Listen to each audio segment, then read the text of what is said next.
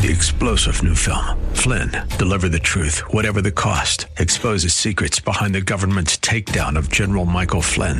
Flynn knew what the intel world had been up to. He ordered the first audit of the use of contractors. This set off alarm bells. He told the truth. He was the most dangerous person for Donald Trump to hire. They had to get rid of Flynn.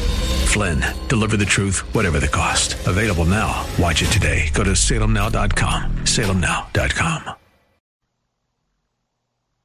And good afternoon, everybody, and welcome to the Ministry of the Week Sunday message. This is Dave Naderhood, and it has a delight, as always, to join you on your Sunday afternoon to shine a spotlight, uh, put some focus on different churches and ministries that are here in the beautiful Bay Area.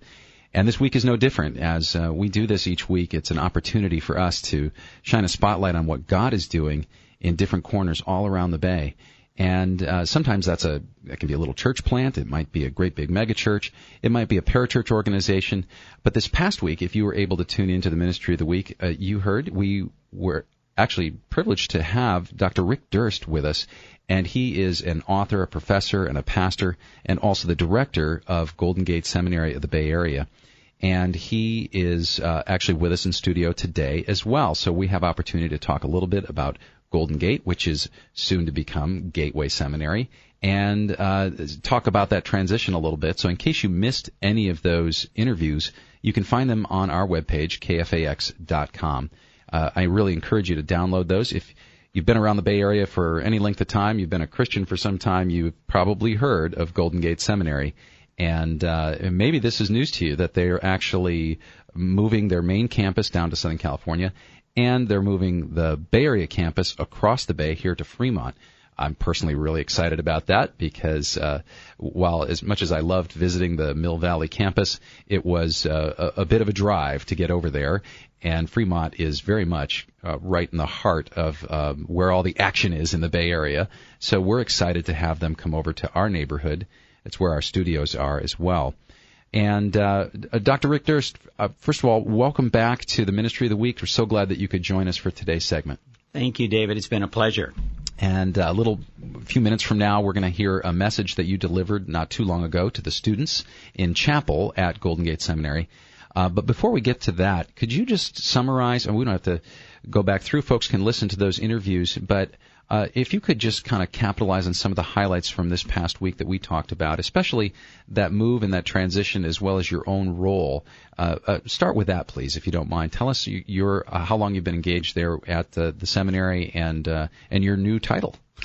well, I'm sort of a startup person at Golden Gate, so yeah. I've had the opportunity to open a brand new site in Southern California when I first came to work from Golden Gate. I had pastored for 12, uh, 12 years here in the Bay Area and then became the Vice President of Academic Affairs and was able to help Golden Gate step up to its challenge of putting theological education as close to those called to do ministry as possible. So we opened a campus in Denver, a campus in uh, Arizona and Phoenix, and also uh, one in Albuquerque. That one didn't didn't make it, but then I stepped down and became the director of our online program. And so here an opportunity came to start up a brand new site for Golden Gate, 52 miles away in Fremont. Yeah. And so I stepped up to that. So a startup guy. Now people in the Bay Area know about startups. Uh, it, uh, unlike dot coms, um, you know, a dot edu, uh, they they typically Hmm. There's a lot of difference usually between uh, uh, folks in tech startups think about uh, changes that are happening over the course of uh, days and weeks and being able to turn on a dime and things like that. Uh, but you've been a startup guy, a startup thinker inside of an institution that's been around for 55 years. And if I remember seminary days, and I do, seminaries don't change very quickly. So that's got to be its own uh, its own challenge, right? To to say, well, kind of God wired you with an entrepreneurial skill, and uh, and maybe the institution. Um, how well is that How well has that gone? It's gone well. I do think that um, some of us, maybe all of us, have a call to be divine troublemakers.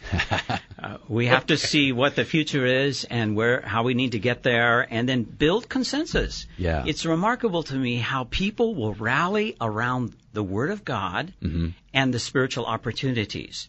and to give it time to build consensus. And the faculty have been just fantastic. Not not to mention the staff, the trustees, the president. Um, and giving people time to buy into a vision and then start it moving. Momentum gathers. God blesses and confirms as you you live by faith. Right now, and and uh, a little earlier this week in the interviews, we I, I mentioned it's a little bit like the you know the Israelites leaving Egypt, uh, although it's hard to describe Mill Valley like Egypt. I mean, it's a beautiful, beautiful place, and that campus is so gorgeous. Uh, God moved in a in a really powerful way, though, to to make those opportunities uh, come to life. And I just I, I would love to hear your thoughts on this too. That as as uh, as God lined up the put all the ducks in a row, let's say, he didn't just, uh, I mean, you still have to move your feet. You know, it's like the way that um, God made it clear to Moses, okay, I am going to do this. I'm going to make the way uh, but you need to prepare the people. And that's really been part of your job as well, too, right? Just mustering the troops and saying, okay, this is this is what we need to do to get ready. Well, I really would say our, our president uh, mustered the troops. Okay. On April 1st. Now think about it. He made the announcement, we've sold this property on April 1st. We all looked at each other, is this a joke? and then we realized it was strategic. It was enormous. Yeah. This opportunity, and I stood up in chapel and said, "Mr. President, uh, I just want you to know I can't speak for everybody without checking with them, but I, we're with you. Wow. You, you know, you can't follow if somebody doesn't lead. Right. Well, courageous leadership is uh, is a big part of uh, uh institutions that that exist and thrive, especially as we talked about, I think, on Thursday and Friday, in, in, a, in, an environment that's often hostile. Hostile, certainly here in the Bay Area, in many ways, to the Christian faith, evangelical expressions of the faith. And, um, you know, when we get into the message today that you're about to deliver, uh, that's a, that's a, that's a big part of the backdrop, really, isn't it? Is that you're training up students to say, regardless of where they go serve, uh, in the United States, I mean, there's certain obviously places like the Bible Belt where where they're going to find uh, more fertile soil for things like church planting. But anybody you're equipping and training to to do ministry here in the Bay Area, they have to expect opposition. And how do we train students, and how do we ourselves as Christians, as our audience, how do we be prepared in such a way that we we don't just anticipate that, but we actually can thrive in that kind of environment? Well, I think Scripture doesn't pull any punches. It's honest. Yeah. Jesus meets opposition. As mm. soon as he starts his public ministry, this adversary stands up in the synagogue and challenges him. And so we should expect opposition. Mm. It shouldn't disarm us or intimidate us, but we move forward by, by faith and answer with loving words, a loving response. We don't lose our ministry when we meet resistance. We find it because we're ambassadors for Christ. What's the job of an ambassador? Well, to, to be in places that are hostile and to negotiate so that people can find and get to heaven from there. Mm. I, I just I love that vision of uh, you know where where the, our credibility actually goes up uh, when we respond in love instead of argumentation, instead of opposition, instead of combativeness, and uh, and, and being credible disciples. That's the that's the title of the message that we're going to hear today. Is that right? Yes. Uh, there are a number of places in Scripture where it talks about being credible disciples, but I want to put the focus correct. It is true. I want people to believe I really am a follower of Christ. Sometimes when we meet hostility, they're just checking to see if we really do take delight in the Lord. Right. And when we answer back, they know we do. Mm-hmm. Uh, they don't always expect us to have the super answer to something, but are we passionately committed to the gospel and to Jesus? Yes. Uh, but when we uh, go out and begin to minister and begin to share, the way we love people, even our enemies, brings credibility to Christ. I mean, Christ believes that we're his disciples. Mm. And then we're also credible to others as he blesses us in that regard. And that's what this message is about, is about loving one another. There are 52 places in the New Testament where it says, love one another uh, by praying for each other, love one another by caring for each other, love one another. I think this is a this is a big deal to Jesus. Yeah, that, that's a good understatement right there. And interestingly, that it's uh, you know uh, becoming a credible disciple, not a credentialed disciple. It's not about uh, uh, degrees behind your name, and it's not about uh, uh, winning intellectual argument points, but about at core about love. Yes. Uh, really a message of love. And coming from John 13, I know um, I'm looking forward to hearing this message today and wondering, uh, Dr. Durst, could you just uh, offer a word of prayer for us as we uh, prepare our hearts to hear the message? Lord, um, we're your hands, we're your feet, we're your heart now. Mm. May we be effective in seeing and recognizing people who are wanting to be invisible uh, and detached from us and to reach out to them yes. Uh, with words, with spontaneous acts of kindness that will disarm them, Lord, and create opportunities to share a word of the cross, a word of the gospel. May you have victory in our time in this place. Mm. In Jesus' name, amen. Amen. Thank you, Dr. Durst. Thanks for joining us in studio for the Ministry of the Week interviews. Again, folks, if you missed any of those, really encourage you to go over to kfax.com, look under the Ministry tab, and you'll find the Ministry of the Week uh, archives there, the podcast. And uh, today's message also will appear there if uh, you want to share it with some friends and share the good news that uh, while Golden Gate uh, Baptist Theological Seminary uh, is changing its name. It's not changing its mission and purpose. It's going to become Gateway Seminary. The headquarters is moving to Ontario in Southern California, but uh, but thankfully, uh, under Dr. Durst's direction, there will be a Bay Area campus right here in Fremont. And we are so excited, Dr. Durst, to see once what the Lord brings from this great transition coming up. I am as well. I I just love going down Mission Boulevard, looking at those workers who were working on Saturday last week. Yeah. Uh, and it's it's changing every every week, and hearing people come. Uh, this week, uh, a minister from Oakland and his sister, who is a minister in San Leandro, came and said, "We want to start this fall, and we'll start in Mill Valley, and we will go with you to Fremont."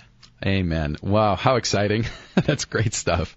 If you want to find out more, we want to encourage people to get in touch with the seminary at 888-442-8700. Again, 888-442-8700. And now, as uh, we go into the message portion of today's Ministry of the Week, we want to encourage you to not just get in touch with the seminary, but to be in prayer for all those who are going to be part of this big transition coming up. Now here's Dr. Rick Durst delivering a message based on John 13 on being credible disciples. Thank you everybody for that gracious welcome. Uh, I was just thinking that in nine, my first time on this stage was 1977. Was anybody not born, you know, by the, you know, yeah, lots of you. All right, so I, I go way back.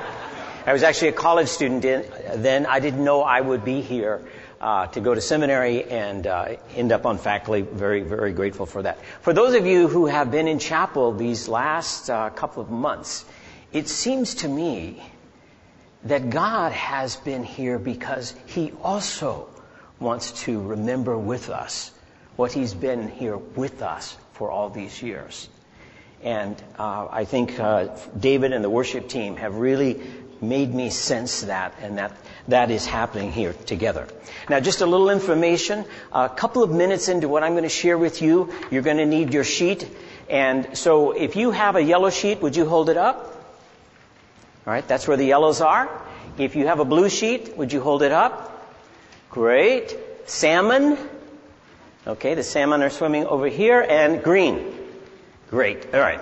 We'll, we will read this uh, together. Uh, and the way it's going to happen is whatever color's up next according to this schedule, you'll stand up and you'll read it loud and proud uh, as we, we study and experience the Word together. Then towards the end of what I'm going to do, uh, we're going to use Psalm 136, only we're going to write some additional verses together in prayer.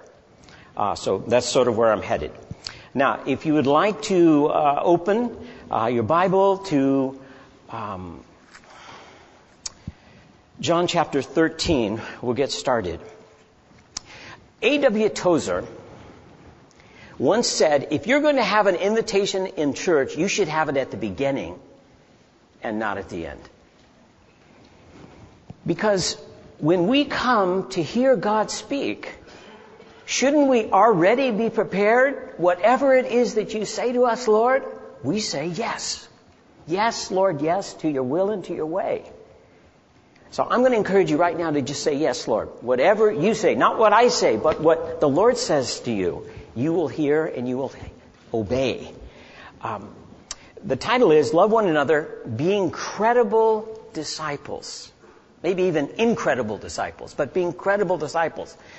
Well, credible to who? Credible to Jesus. I'd rather be a, a believable follower of Christ to Jesus than to anybody else.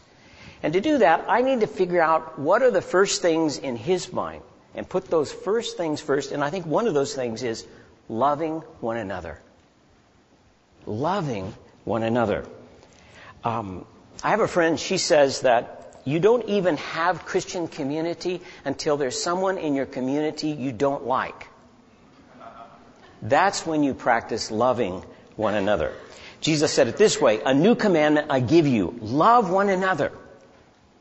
As I have loved you, so you must love one another. It's a non-negotiable with Jesus. If I can get this right, I don't need to worry about the rest. But if I can get this right, nothing else counts. By this, all men will know that you are my disciples. This is the mark that he wants on your life and mine, loving one another. If you have love for one another. Now, you know as well as I do that um, evangelical Christianity is increasingly, especially in the U.S., um, living and ministering in an increasingly hostile environment. Just to get to this campus, we have to go by all these red signs that say, no Branson. Now, what they really mean is no Golden Gate, don't they? I mean, that's how I read it. Um, and there's, there's hostility there. I think we live in an age of increasing incivility. But there are certain people, certain groups, that it's really open season, and evangelicals seem to be that way. So if you and I are going to minister, we have to look into the face of the hostile and give them love right back. And that's not going to be easy. Now, what's changed in America? There's a, a, monster book that came out in 2007 called A Secular Age. It takes about an age to read this book. It's 800 pages, and they're not easy, and there are no pictures. But Charles Taylor is a world class Christian philosopher. You know, he had whatever the, the high chair of philosophy is at Oxford. That's the chair he sat in. And in this book, he says, what has happened? In 1500, you know, 500 years ago, in the West, it seemed like there was no way not to be a believer. But now, 500 years later, in the year 2000, many people are saying and thinking, how can you possibly be a believer at all? How can that have changed? Now, if you read the Cliff Notes, this book is really about how to be a believer in a secular age. Uh, so it's worth wading through and looking through as we love one another and being credible disciples. Now, this next picture is a Facebook picture uh, of the disciples with Jesus. If you love one another, you're going to eat together. I've noticed on the Facebook uh, postings of people from Golden Gate, there are more postings of people eating together than I've ever seen. You know, I would like to come back and go through this again and get some postings of eating together. If we eat together, we, we love together. Uh, Kaiser uh, Permanente did a study about how the cultures are shaped at each of their hospitals, and they all came to the same conclusion. At every single hospital, the culture moves around food. Um, now, in uh, 2008, a book came out called Heroes and Cowards. It's by two UCLA professors, research professors, and they sort of searched through 41,000 records of Union soldiers from the Civil War, you know, on the northern side. And what they were looking for is clues as to why one tenth, one out of every ten soldiers deserted. And what made some stay and be heroes and others desert. They even searched the prison records uh, because the South offered release from prison as a prisoner of war if you would join the Confederate side. And so many deserted to that. One out of ten were deserters. And they came to this conclusion, and when I saw what one of the pieces in their conclusion, I realized they're almost quoting Jesus from Matthew 18, uh, verses 19 and 20. Wherever two or three are gathered together in my name, I'm in the midst.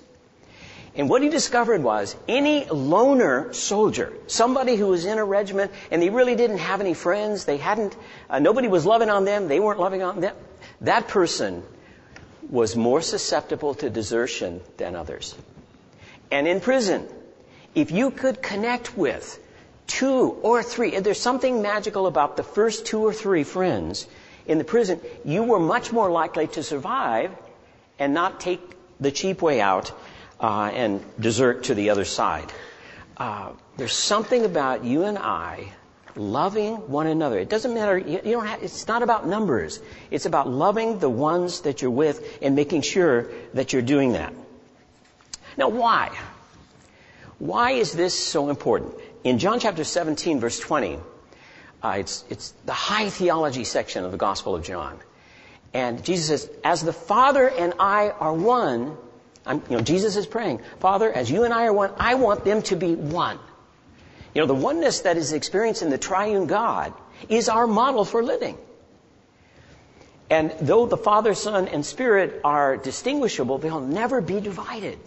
And when we love one another, we should be distinct, but indivisible. Loving one another. Because God is this way, He wants us to be this way also. Well, how? Well, in John chapter 13, when Jesus gives the new commandment, he begins to wash the disciples' feet. And I love this painting. You can't see it very well, but Peter is not happy. You know, there, there is a way to stick your, you know, he's watching, but he, I, I imagine he's disgruntled. We know that he said, not my feet. Well, okay, if you gotta do my feet, do my hair. And Jesus said, come on. The word has already made you clean. You just got dirty feet. We're about to eat. I don't want you to have, love one another as I have loved you means foot washing. Now, in some Baptist seminaries, we would teach you how to wash feet. Um, maybe we should do that here. But learning how to meet basic needs of people when you see them is really loving one another. Um, now, let's let's expand this bigger. Uh, we're going to do this scripture reading together, and uh, there's two pieces I want you to think about. First piece. As we read through these short verses, these are 52 one another passages from the New Testament. My sense is the Holy Spirit is going to nudge you, is going to poke you on one of them. Remember the poke because it'll come back in just a bit. All right? So now, yellow, you're first. Where are you? Stand up, please. Loud and proud. And as soon as they get done, you blues jump up and read yours. And then you salmons jump up like you're going upstream. And green, you jump up too, alright? And then we're gonna go back around, okay? So you, you got to understand how to do it? Yellows, you're up. Go.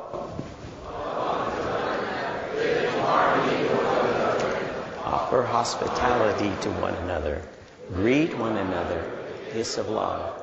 Have fellowship with one another. Love one another Lay down your lives for one another. Love one another. Love one another. Love one another. May the Lord add his blessing to his word as we do it. Now, it's impossible to say, how do we love one another? You just read 52 ways on how to love each other. Um, you know, uh, the Spirit taught Peter a way to love another, when he met, took him to meet Cornelius, and the Holy Spirit came on Cornelius, and Cornelius was gloriously saved and, and, and declared the majesty of Christ. And Peter says,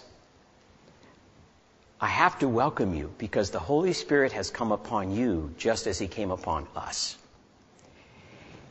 And recognizing that the Holy Spirit is in the lives of people who are not in your group and welcoming them in to participate and to speak and bring their gifts. That is loving one another. That's the kind of love God is looking for in our day and our age um, as we love one another. Now, we've expanded it with these 52. Let's do it another way. Uh, in concentric circles of concern, which I know some of you had as a text uh, in your evangelism class, says we, we really need to get a bigger one another. You realize uh, my wife desperately wants us to get a great big porch on the front yard. Now, I've been thinking about this. How big should it be? And when I think about the people I want to come over and sit on my porch, it's going to need to hold about a billion people.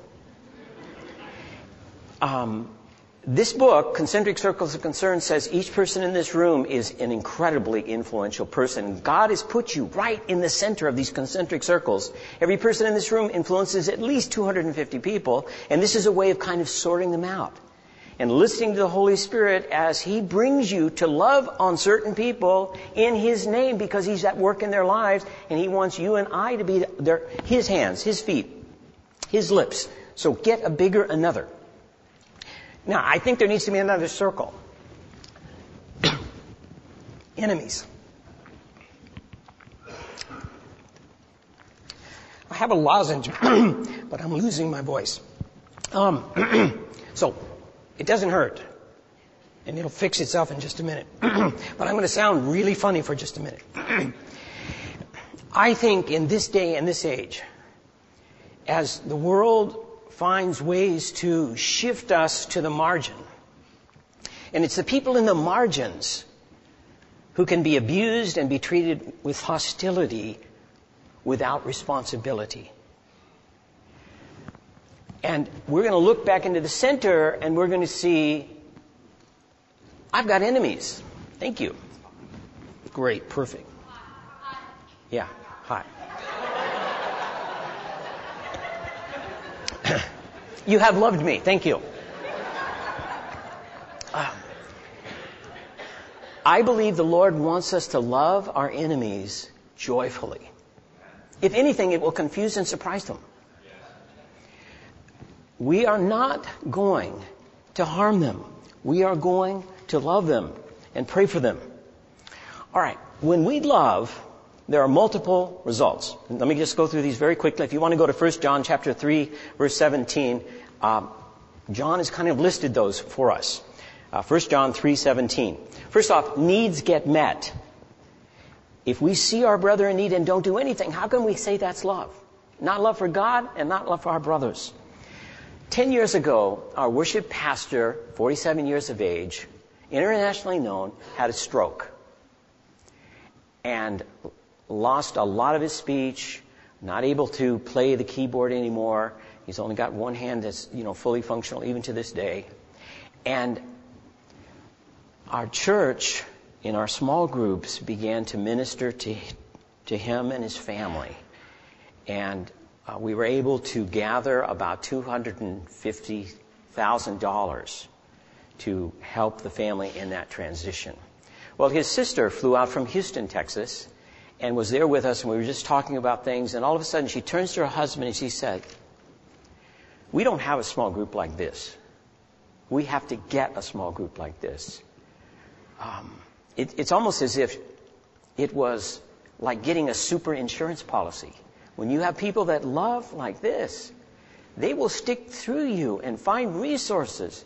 And I'll never forget those words. We have got to get in a group like this that will love us through thick and thin, for better or for worse. Needs are met. Assurance of salvation, down in verse 19. This is how we know we belong to the truth. When you and I love one another, we're not only credible to Jesus, we are credible to ourselves. And that helps us have an assurance of our salvation. It's working. It's taking. It's happening. Verse 19. Uh, this is how we know we belong to the truth. Uh, loving one another. Verse 21 and 22, boldness in prayer. If our conscience doesn't condemn us, we have confidence before God and can receive whatever we ask from Him bold praying turns God on. I think you and I might irritate or diminish Him when we don't pray boldly. And the reason we don't pray boldly is because we haven't loved boldly. But when we boldly love, stuff comes out of our mouth when we're talking to God that surprises even us because of that confidence that we have. And maybe the best of all is in verse 23. The one who keeps his commands, now remember this new command, the one who keeps his, his commands remains in him, and we know this is from the Spirit. We stick with Jesus. With, you know, you can see the president's heart in all that he's put us through. And I think he probably keeps doing a head count to see if we've lost anybody. Um, and you know, God's led you know some to Mexico, some to other jobs, and, and that kind of thing. What we really don't want to lose is anybody walking with the Lord. Um, this is not easy. It's very difficult and it's stressful. And many of you have this plus other stuff. There have been deaths. There have been marriages. There have been births. All of those are stressful events, even though it's a good stress, it's still a stressful event. We need to stick to Jesus. And that happens as we love one another. Jesus becomes very sticky to us.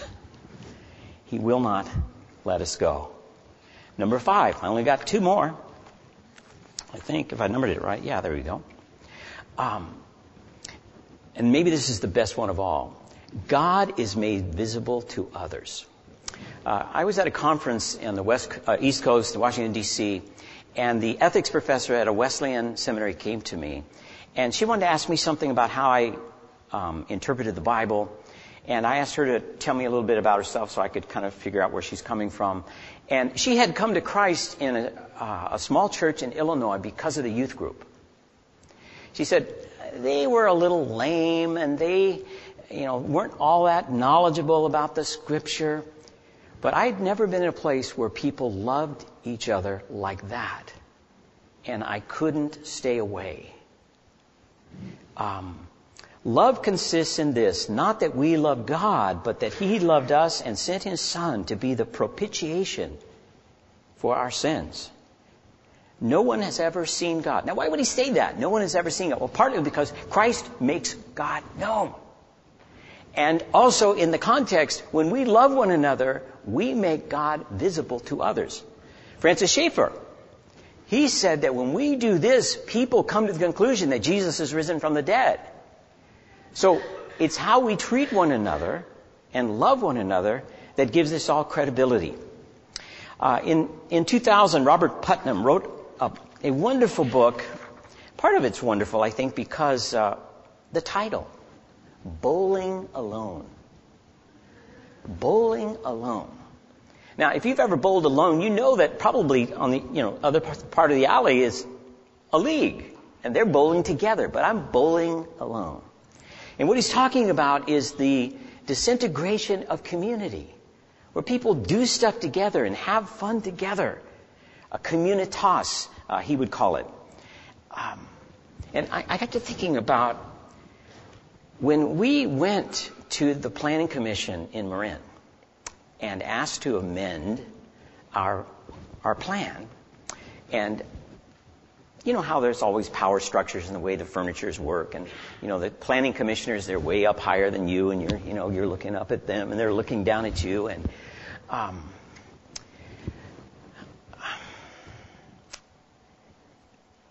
They gave us no gracious response. Now, theologically, I would say this. God did not put grace and favor in their hearts towards us because He had a master plan that He chose to put in place for us. Sociologically, looking at that and assessing it, I would say we had no social capital with those guys as far as we were concerned, we were bankrupt in terms of social influence on them. Okay. Now, we're about to move to two different places.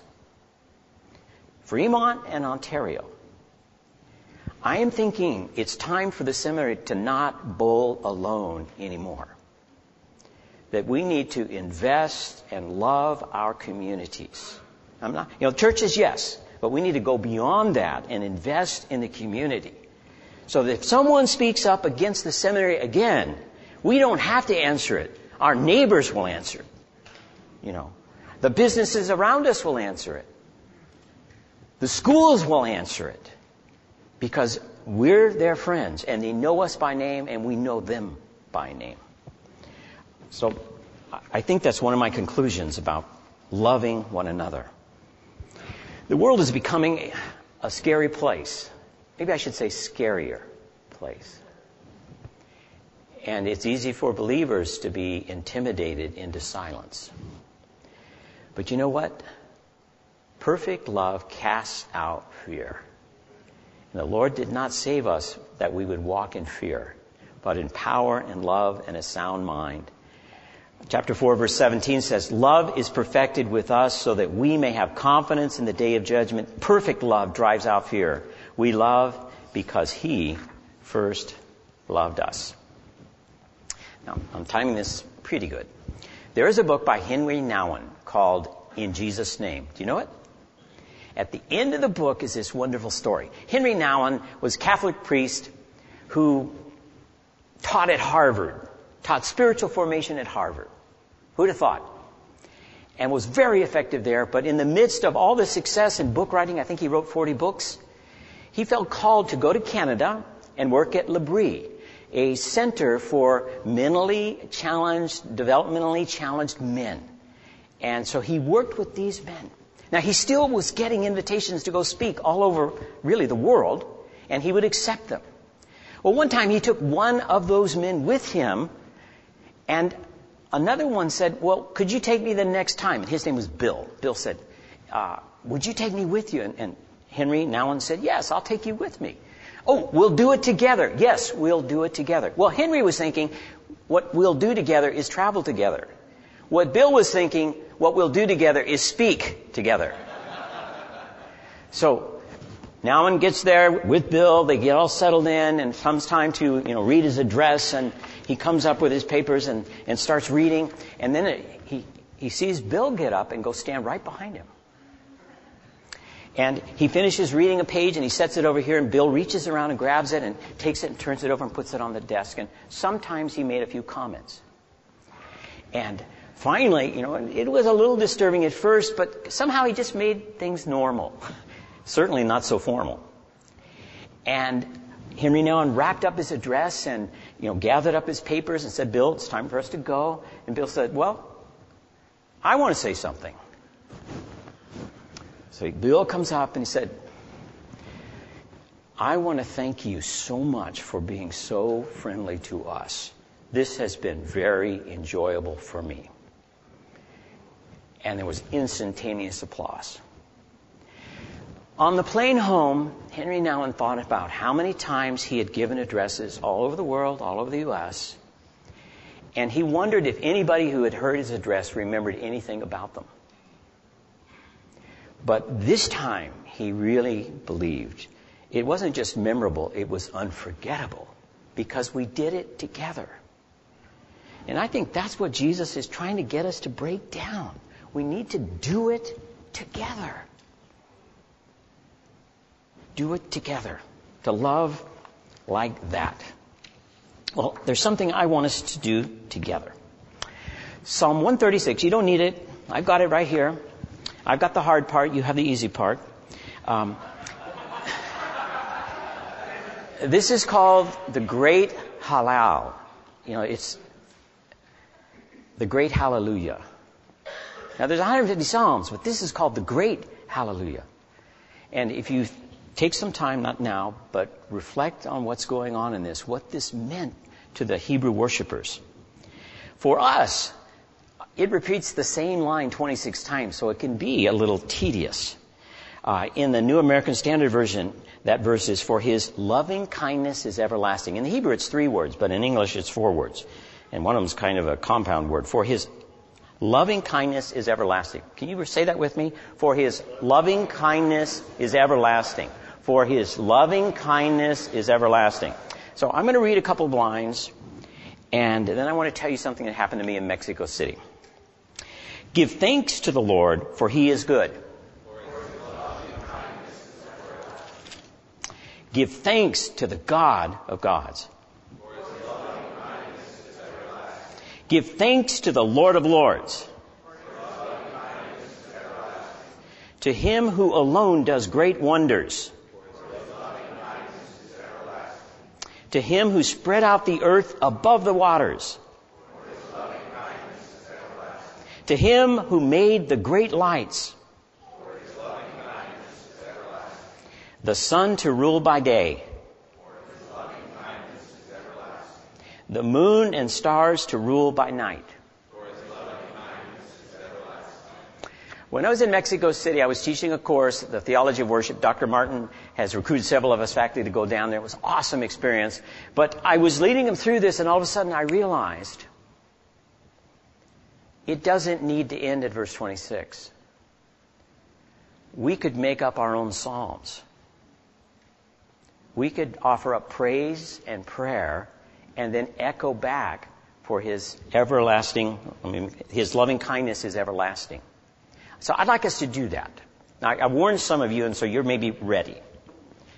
Um, just stand up and give a sentence of praise or a sentence of prayer. And let us respond with, For his loving kindness is everlasting. Do you see what I'm asking? Okay. Uh, go to this last slide for just a second. That is the last slide. Go to the one before that. There we go. Do you remember this picture? Do you remember this hero desperately wanted a BB gun for Christmas? He waited and waited to get up to ask Santa, even though he's too big to get on Santa's lap, and he chokes. He couldn't get it out. He forgot. He couldn't speak about the BB gun. And so they start to shove him down the ladder, or the slide right there. All right. I don't want you to let this moment slide away. If God is prompting you with a praise, give it so we can respond. If it's a prayer, take a risk. What do you really want to pray about so that we can pray with you? And that's all the time that we have for today's Ministry of the Week Sunday message.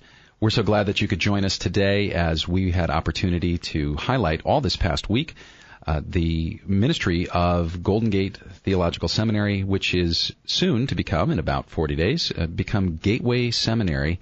And we had Dr. Rick Durst in studio with us, both for the Ministry of the Week interviews as well as today's message. The message you just heard was based on John 13 on being credible disciples, and that was delivered to the seminary students in their chapel.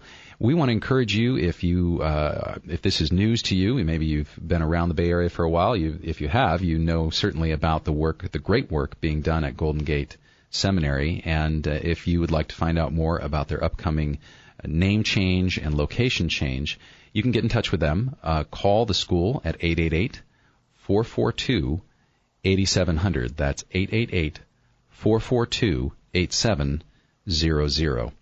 We want to encourage you to find out about uh, online courses there. You can find out about the uh, more about the upcoming change, and perhaps uh, your pastor has been thinking about pursuing a, a further degree. Uh, maybe you uh, your church is interested in getting engaged in church planting. Golden Gate is one of those seminaries that has uh, got experts ready to answer your questions and ready to help.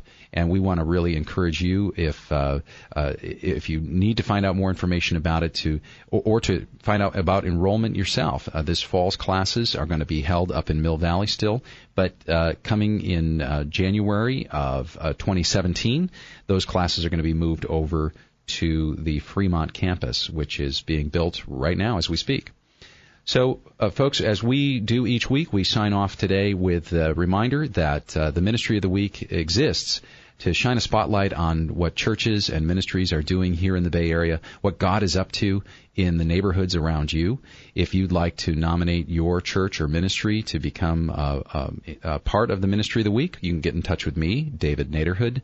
Uh, find my information and contact information over at our website, kfax.com. Please remember that uh, we highlight different ministries and churches here on our station because we believe that God's intention is to get you engaged and growing in a local church.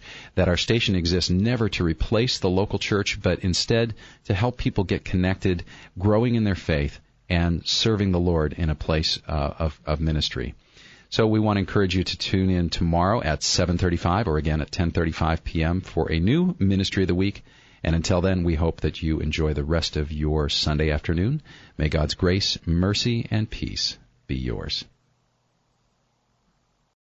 Three star general Michael J. Flynn, head of the Pentagon Intelligence Agency, knew all the government's dirty secrets. He was one of the most respected generals in the military. Flynn knew what the intel world had been up to, he understood its funding. He ordered the first audit of the use of contractors. This set off alarm bells.